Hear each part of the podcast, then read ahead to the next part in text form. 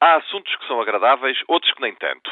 Num programa destinado a ser transmitido ao fim da tarde, quando as pessoas vão para casa, já cansadas do seu dia de trabalho e pretendem agora ter um pouco de descanso, de bálsamo para a canseira do dia a dia, haveria porventura a obrigação de escolher um tema simpático, até talvez divertido.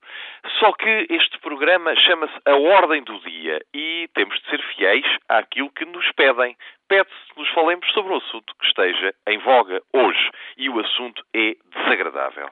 Trata-se precisamente de algo a que a TSF tem dado destaque e que tem a ver com mais más notícias sobre torturas realizadas, nomeadamente na famosa, tristemente famosa prisão de Abu Ghraib. Esta notícia dá que pensar. E Simultaneamente, olhei para a notícia do lado e verifiquei que uma determinada escola primária creio que primária, já não vai fechar, também diz o portal da TSF. O que é que tem a ver uma coisa com a outra? É que eu olhar para a notícia da escola, pensei que temos de ter ensino redobrado, renovado e intensivo de direitos humanos. Ao longo dos séculos, assistimos, com alegria, a uma humanidade que parecia caminhar no bom sentido. Passou, digamos assim, das trevas para a luz. Passou das monarquias absolutas para as democracias participadas. Passou das ditaduras para os Estados de Direito democráticos. Passou do fundamentalismo, do radicalismo para a abertura, a compreensão. Por causa das guerras, nomeadamente da Primeira e da Segunda Guerra Mundial, criou-se a Sociedade das Nações, criou-se a Organização das Nações Unidas e os homens por todo o mundo disseram temos de construir a paz. Houve valores que foram sendo adquiridos.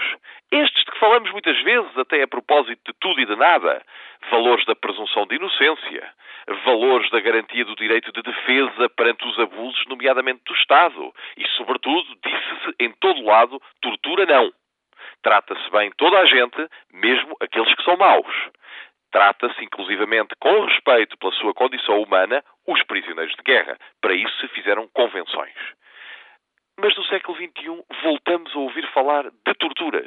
E ainda por cima de torturas perpetradas pelos arautos da democracia, pelos paradigmas da democracia, por aqueles que levam aos vários cantos do mundo a defesa da democracia. Esta notícia entristece-nos. A tortura não tem lugar no mundo civilizado.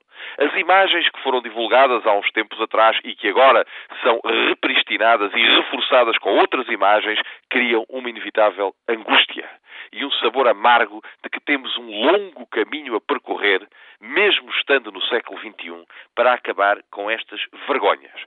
Por isso, nas escolas que não fechem, ou nas escolas que não vão fechar, que se ensine os direitos humanos. Porque na base de tudo tem de estar o respeito pelo cidadão. Sei que estamos com medo. Estamos com medo do terrorismo. O medo também se globalizou.